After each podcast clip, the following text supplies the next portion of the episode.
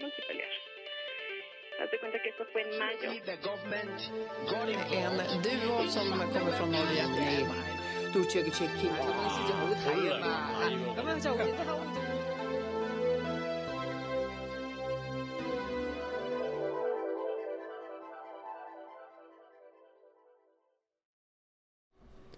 Седьмое мая 2021 года. Продолжаем тему Второй мировой войны. Витебской области, в Беларуси, на месте сожженной нацистами в годы Второй мировой войны деревни Шуневка организовали театрализованную историческую реконструкцию сожжения жителей. На кадрах, э, выложенных пользователем Facebook Александром Цверко, видно, как под звуки выстрелов и крики людей люди в военной форме Третьего Рейха ведут женщин к мемориалу. Вскоре к ним подбегают другие участники реконструкции с красными лентами и начинают бегать вокруг них, имитируя пламя. В России в честь празднования Дня Победы во Второй мировой войне детей заставили изображать надгробья погибших солдат. Детям пришлось изображать могилы павших солдат в городе Лихославле. Лихославле. Еще и название подходящее. Судя по снимку, представление было в актовом зале. Однако неизвестно, где и когда было сделано фото. Девять детей стояли на полу на коленях, опустив головы, при этом они держали поднятыми вверх красные куски ткани с именами и датами жизни солдат, погибших во время Второй мировой. Так что извне это было похоже на надгробные памятники.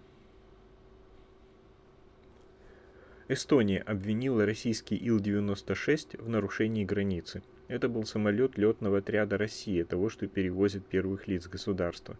Министерство обороны Эстонии заявило, что утром 5 мая российский широкофюзеляжный самолет Ил-69 нарушил воздушную границу Эстонии в районе острова Вайндлоо в Финском заливе.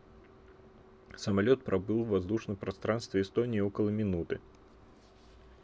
В Минобороны заметили, что транспондер самолета, передающий его местоположение, был выключен. У лайнера отсутствовал план полета, а на момент нарушения границы не было двусторонней радиосвязи с эстонской службой воздушного движения. 6 мая МИД Эстонии вызвал посла России Александра Петрова и вручил ему ноту протеста из-за случившегося. Забавная заметка из соседней азиатской тоталитарной страны. Э, в прошлый раз я рассказывал о том, сколько получают э, ветераны Второй мировой войны в трех странах. Ну, так вот, в Туркмении ветеранов обязали скинуться на собственные подарки к 9 мая. В Туркмении ветеранов Второй мировой войны заставляют сдавать деньги на собственные подарки к 9 мая, которые будет вручать сам президент. Журналисты сообщают, что ветеранам войны и тыла не в первый раз обязали сдавать деньги. Дети и внуки пенсионеров жаловались в администрацию, но не получили официальных комментариев. Анонимные источники издания уверены, что подарки ветеранам не оправдывают размер собранных средств. По неподтвержденной информации, половину от суммы подарка власти тратят на собственные нужды. В прошлом году, по данным издания, Липапски, либапским ветеранам пришлось заплатить по 1000 манатов, это около 21 250 рублей – а также им было необходимо побегать по инстанциям для оформления необходимых бумаг по социальному обеспечению. Так, в 2020 году ветеранам вручили юбилейную медаль в честь 75-летия Победы. Биллинкет. Петров и Баширов больше не шпионы. Теперь они работают на Кремль. Предполагаемые сотрудники ГРУ России Александр Мишкин и Анатолий Чепига, известные под погонялами Александр Петров и Руслан Баширов, соответственно, получили повышение и теперь работают на Кремль. Об этом чешскому изданию а, «Новинки» сообщил журналист-расследователь Христо Грозев из проекта «Bellingcat». Все, что я могу сказать, это то, что они здоровы и работают в государственных службах. Они получили новую работу, потому что больше не могут работать как шпионы. Они стали важными представителями Кремля, так сказать, для разных российских регионов. Журналист обещал в ближайшее время опубликовать подробную информацию об этом. Немножко новостей из соседней тоталитарной страны снова. Куклы, носки и смайлик. За что можно получить штраф или срок в современной Беларуси. Дело о белых носках. 25, 25 марта жительница Минска Наталья Севцова-Сидушкина вышла из дома и отправилась на курсы по вождению автомобиля. Ее окружили и задержали четыре человека в балаклавах и черной форме без опознавательных знаков. Они на руках унесли ее с улицы во двор, где стоял автозак, и там обвинили ее в том, что она неправильно одета – Дело в том, что на ней были короткие джинсы, кроссовки и белые носки с красной полосой. То есть цвета совпадали с бело-красно-белой символикой протеста 2020 года. Дело об экстремистской росписи – в конце марта жительницу Могилевым Марию Войнову вызвали на профилактическую беседу в областное управление по борьбе с коррупцией и организованной преступностью. Оно в Беларуси также выполняет функцию подавления протестов. После беседы ей выдали официальное предостережение о недопустимости нарушения закона и попросили поставить подпись. Войнова расписалась, и точно так же она расписывалась в своем паспорте, который получила 9 лет назад. Через две недели Войнову вызвал к себе участковый. Она пришла и увидела тех же людей, которые проводили с ней профилактическую беседу. Они обвинили Войнову в том, что ее подпись похожа на аббревиатуру, которую в Беларуси еще в 18 году призвали, признали экстремистской. Белорусские СМИ не говорят, что это за надпись, так как это запрещено местными законами, но судя по их намекам, речь идет об аббревиатуре ACAB – All Cops are Bastard – все полицейские ублюдки. Эти буквы используются в странах по всему миру, где происходят столкновения граждан с правоохранительными органами. 26 апреля Войнову осудили по административной статье за пропаганду экстремистской деятельности.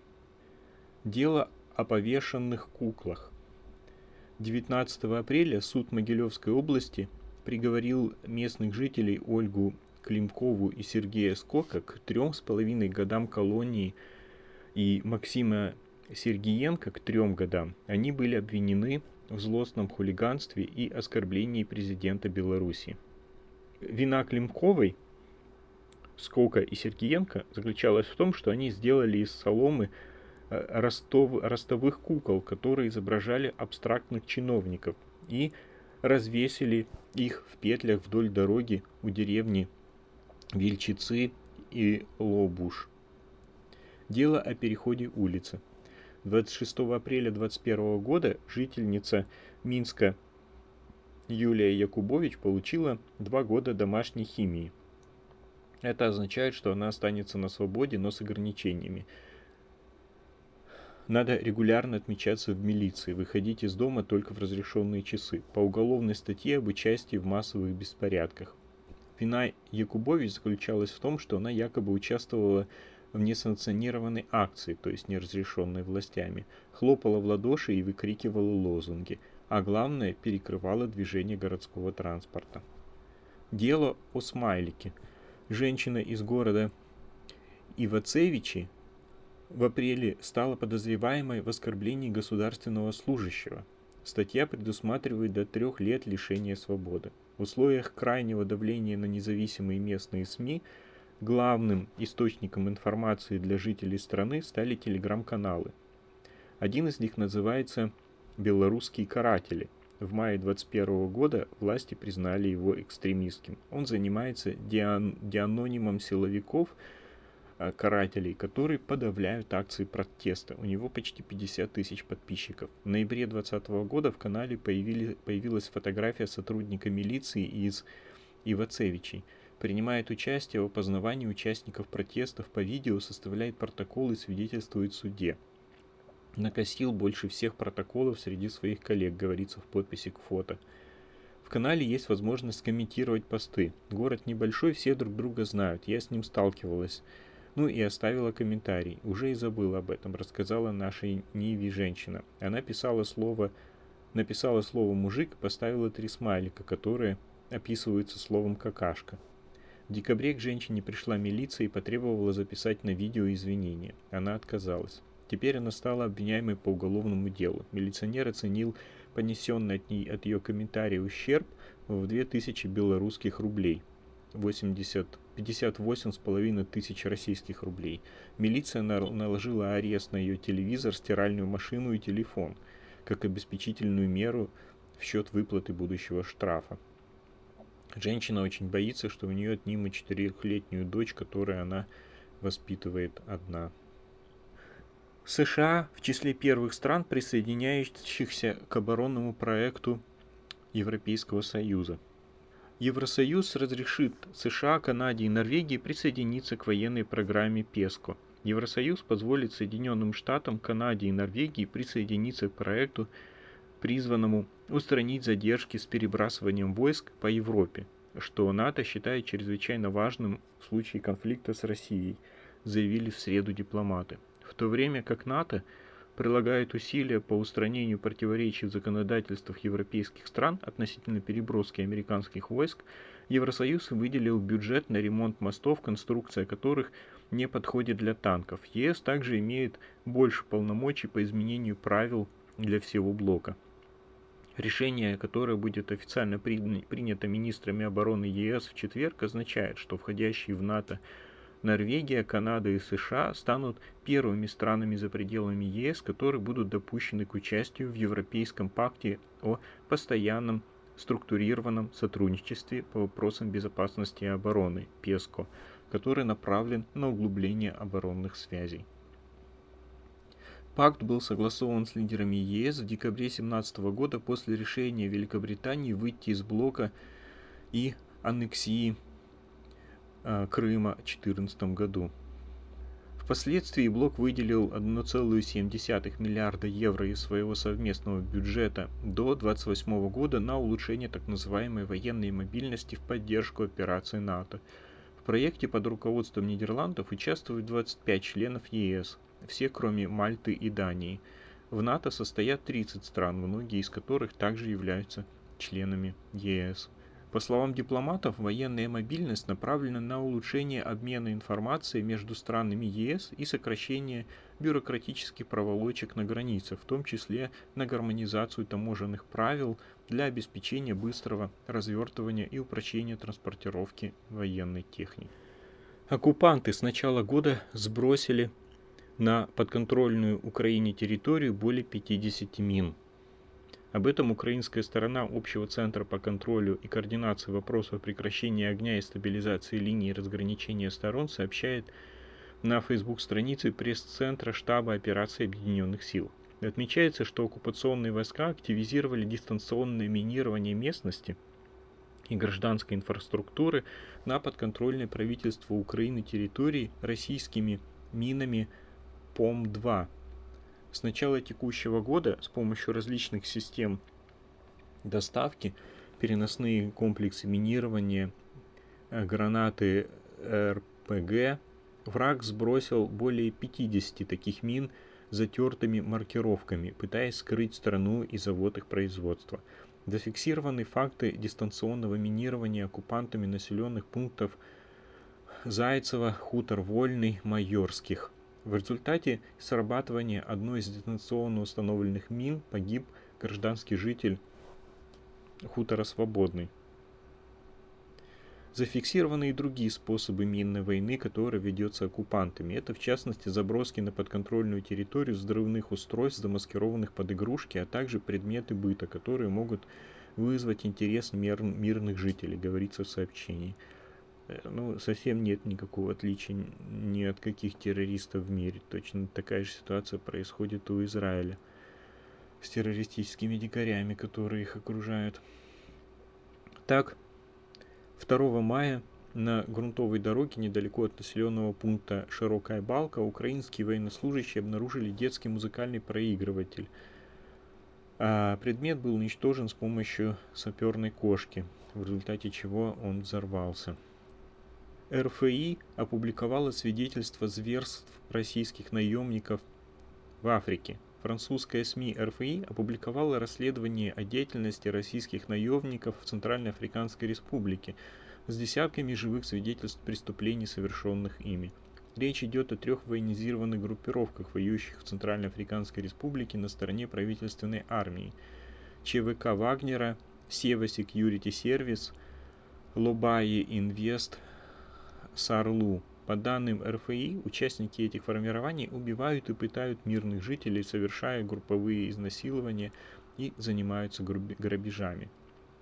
Основным источником информации в материале является доклад специальной рабочей группы ООН об использовании наемников в Африке. В нем сообщается, что только с января по середину апреля этого года российские военные специалисты совершили 26 внесудебных казней, 5 групповых изнасилований и 27 раз инициировали незаконные аресты с пытками на допросах. Среди преступлений, подробно описанных в публикации, расстрел в начале января грузовика с продовольственными товарами, во время которого погибли трое мирных жителей – казнь в середине февраля трех мирных жителей в мечети, групповое изнасилование 25 февраля 24-летней местной жительницы. Посольство России в Центральной Африканской Республике пока не комментировало материал, опубликованный РФИ, но ранее сделало заявление по докладу рабочей группы ООН, назвав информацию, которая содержится в нем, спекуляцией. В дипмиссии также считают что эксперты ООН не предъявили неопровержимых доказательств. В Центральноафриканской Республике с 2013 года идет вооруженная борьба между повстанцами и действующими властями. Из России в ЦАР для помощи президенту республики перебрасывают военные консультанты и наемники с тяжелым вооружением и бронетехникой. Западные СМИ сообщали, что общее количество российских наемников может составлять около 2000 человек. Они воюют вместе с правительственной армией, также охраняют ключевые контрольные пункты и стратегические объекты. 30 июля 2018 года в Центральноафриканской республике были убиты российские журналисты Орхан Джемаль, Александр Расторгуев и Кирилл Радченко. Они снимали фильм расследования деятельности наемников из частной военной компании «Вагнера», российского неофициального военного подразделения, которое не значится на балансе военных ведомств и в реестре юридических лиц. Однако ее бойцы принимали участие в наземных операциях в Сирии и войне на востоке Украины. Спонсором ЧВК Вагнера называют близкого к Владимиру Путину петербургского преступника Евгения Пригожина. Следственный комитет России считает основной версией гибели журналистов убийство с целью ограбления неизвестными арабоязычными бандитами. Независимое расследование досье опровергает эту версию. По его данным, погибших сознательно заманили в ловушку в результате хорошо подготовленной спецоперации. Расследователи пришли к выводу, что за журналистами велась слежка с момента их прибытия в Центральноафриканскую республику, и в ней участвовали люди, связанные с руководством ЧВК Вагнера. Кроме того, Центру досье удалось доказать, что связанные с Пригожиным специалисты, и в частности советник президента Центральноафриканской республики по безопасности Валерий Захаров целенаправленно вбросили в СМИ версию об убийстве журналистов в результате банального ограбления. Глава Тюменской области расстроился, что от его имени ветерану подарили черствый пряник. Губернатор Тюменской области Александр Моор заявил, что очень расстроился из-за того, что от его имени ветерану Второй мировой войны подарили черствый пряник. Каждый год мы делаем подарки нашим ветеранам к 9 мая. В них есть разные продукты. В, основном они находятся в упаковке, дающей продолжительный срок хранения. Я знаю, что люди, собирающие эти наборы, очень стараются и относятся к делу ответственно – они хотели сделать подарок более разнообразным и включили в него э, ишимский пряник, который, как любая живая, выпечка долго не хранится, заявил губернатор. Художника Павла Крисевича арестовали на 10 суток из-за выставки картин о политических репрессиях. В Петербурге художника Павла Крисевича арестовали на 10 суток из-за выставки картин посвященных политическим репрессиям. Об этом пишет Сота. Дзержинский районный суд признал художника виновным по статье о повторном нарушении правил проведения акции. Крисевича и художницу Анастасию Михайлову задержали 2 мая. Они устроили показ работ на открытом воздухе. Акция была направлена против попыток, против пыток и репрессий и за свободу творчества, против политического бездействия большинства активистов и художников, отмечает антология протеста. Россия-24 выдала своего корреспондента за обычного чеха, который жалуется на антирусскую истерию. 1 мая на канале «Россия-24» вышел специальный репортаж «Чешский как иностранный» о том, как охлаждение отношений между Чехией и Россией повлияло на обычных чехов и русских. Среди прочих корреспондентов Вадим Мураев берет интервью у чеха по работе уехавшего в Россию. За шесть лет в России – он успел жениться на россиянке, обзавестись жильем и выучить великий могучий. Его решение уехать из Праги в Москву до сих пор не понимают друзья и родственники, говорится э, в репортаже. Там же упоминается, что Флайш Ганс, сотрудник чешской компании и чешские бизнесмены сейчас очень боятся потерять в лице России выгодный бизнес-партнера. Вот только на Россия-24 забыли указать, что Флайшганс и Муравьев коллеги. По крайней мере, до 2020 года Флайшганс был корреспондентом МИА «Россия сегодня» в Праге. Так он указан в программе Северного делового формула «Ливадия-2019», проходившего в Санкт-Петербурге. Как обнаружил корреспондент Insider, Флайш Ганс в качестве журналиста-обозревателя МИА «Россия сегодня» участвовал в том же форуме и в 2020 году. В Екатеринбургском спецприемнике не приняли письма с упоминанием Навального. Его имя назвали запрещенным словом. В Екатеринбурге сотрудники спецприемника отказались передавать арестованным письма, в которых упоминается Алексей Навальный и его соратник Леонид Волков – пишет It's My City со ссылкой на экс-сотрудницу местного штаба Навального Викторию Райх. По словам активистки, она несколько раз пыталась передать письма арестованным бывшим координаторам штаба политика Алексею Гресько и Ирине Норман. Первый раз 22 апреля ей сообщили, что передали письма адресатам, но это оказалось неправдой. Второй раз, 25 апреля, начальник дежурной смены спецприемника попросил присылать письма по почте с марками, хотя до этого письма принимали даже без конвертов. В третий раз Райх позвонила в спецприемник, чтобы узнать, почему письма все еще не дошли до арестованных. И там ей сообщили, что корреспонденцию не передают из-за ее содержания. Я вечером позвонила в спецприемник, спрашиваю, почему письма не приняли а, для Ирины Норман и в, частности, в частности. Мне старший лейтенант Вингазов, так он представился, Сказал, у вас там белиберда всякая в письме. Спрашиваю, что случилось. Он отвечает, что в письме есть запрещенные слова «Навальный» и «Волков», рассказала Райх.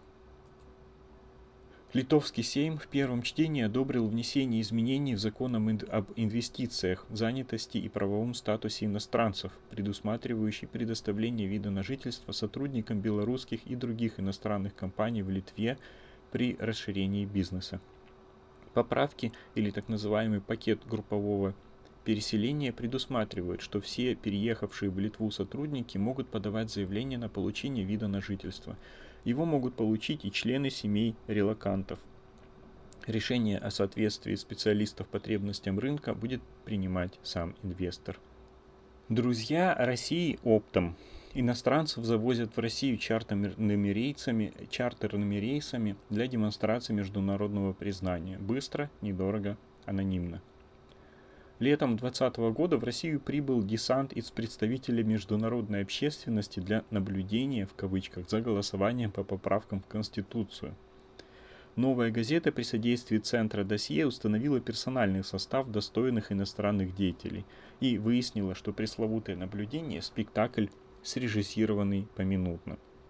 Ранним утром 3 июля 2020 года пассажиры из VIP-класса московского аэропорта Внуково пришли на посадку в, ожидавших, в ожидавший их Airbus 321 уральских авиалиний. Рейс был чартерный, пункт назначения Минск. Несмотря на то, что вместимость подобных авиалайнеров не менее 180 человек, самолет взлетел с 60 пассажирами на борту.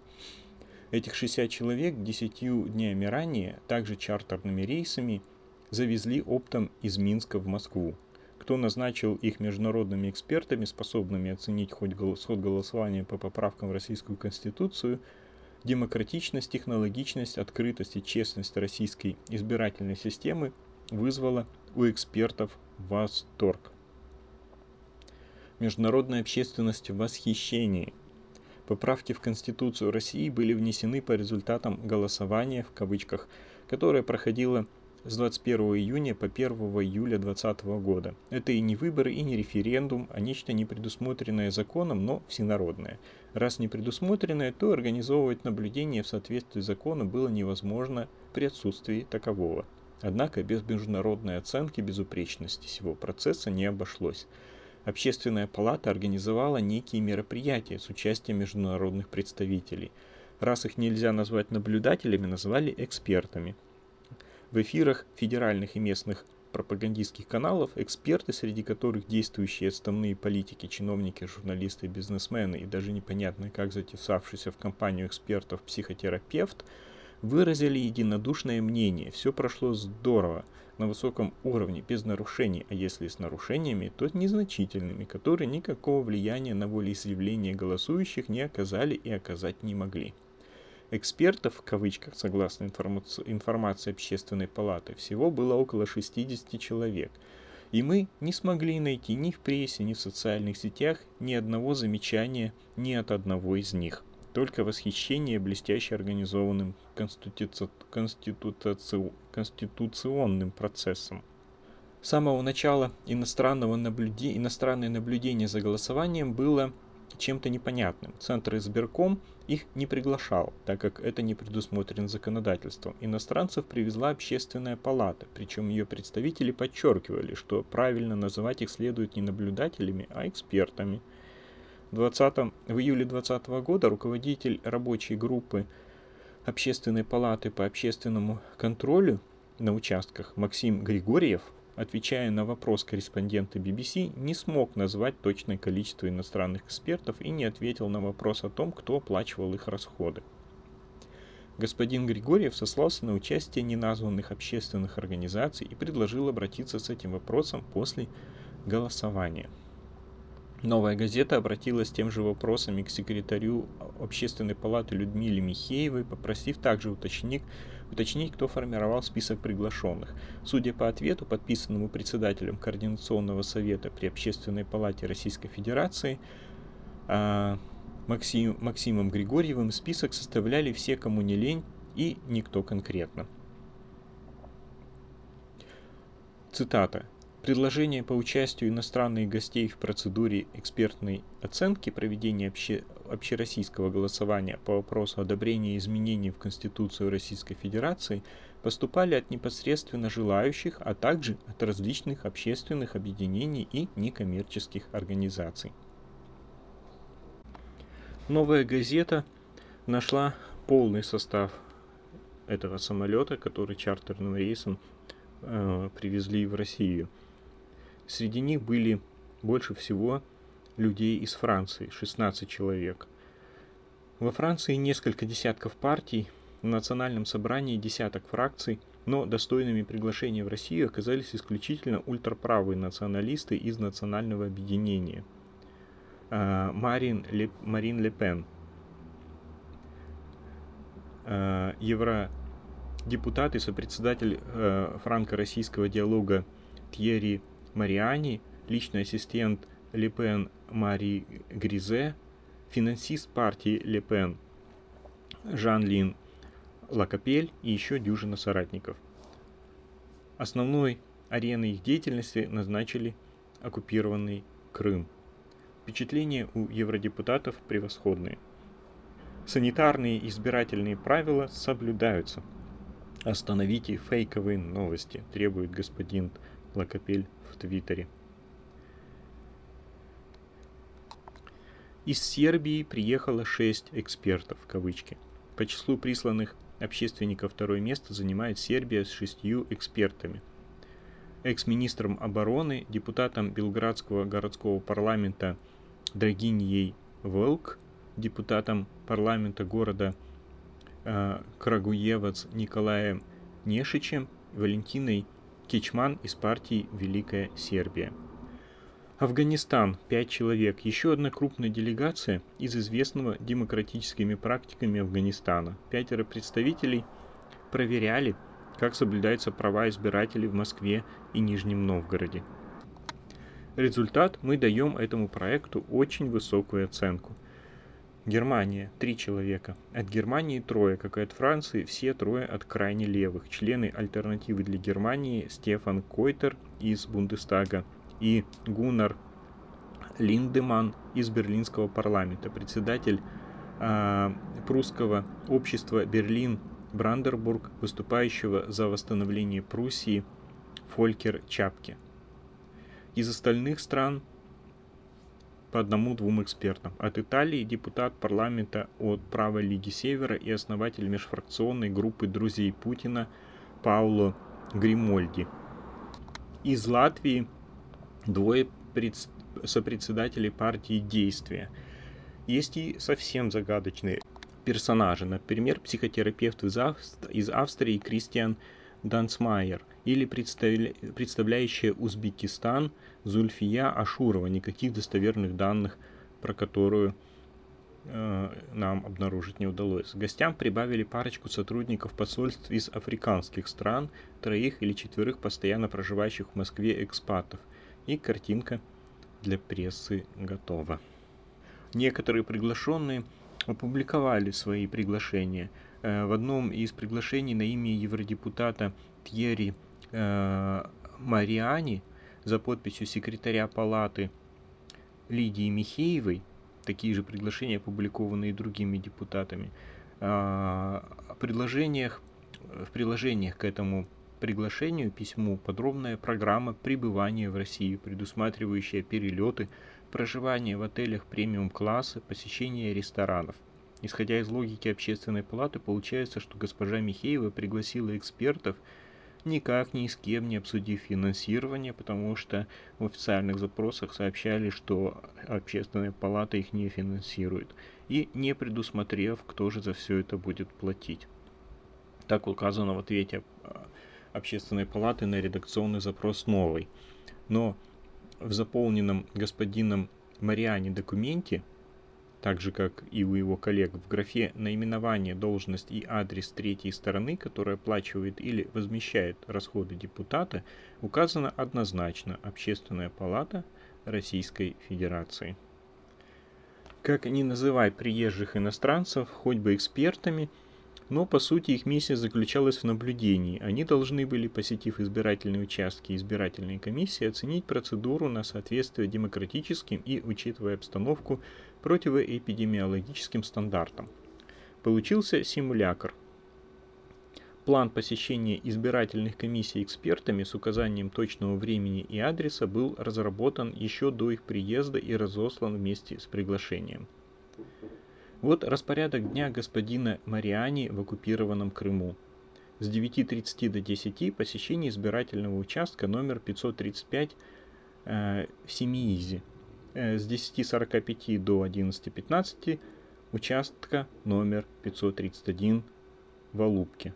Затем участок номер 505 в Ялте. И далее с часами и минутами.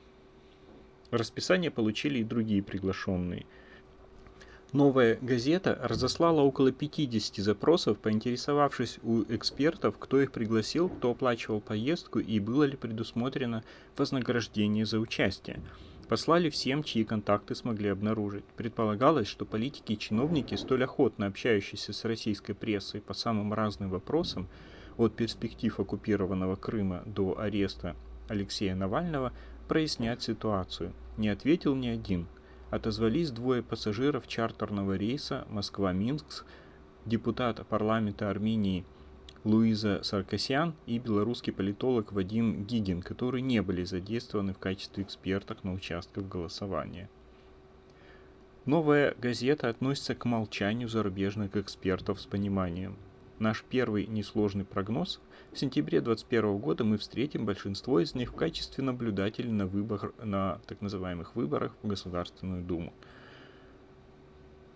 Наш второй несложный прогноз – оценка процедуры голосования на думских выборах будет неизменно высокой.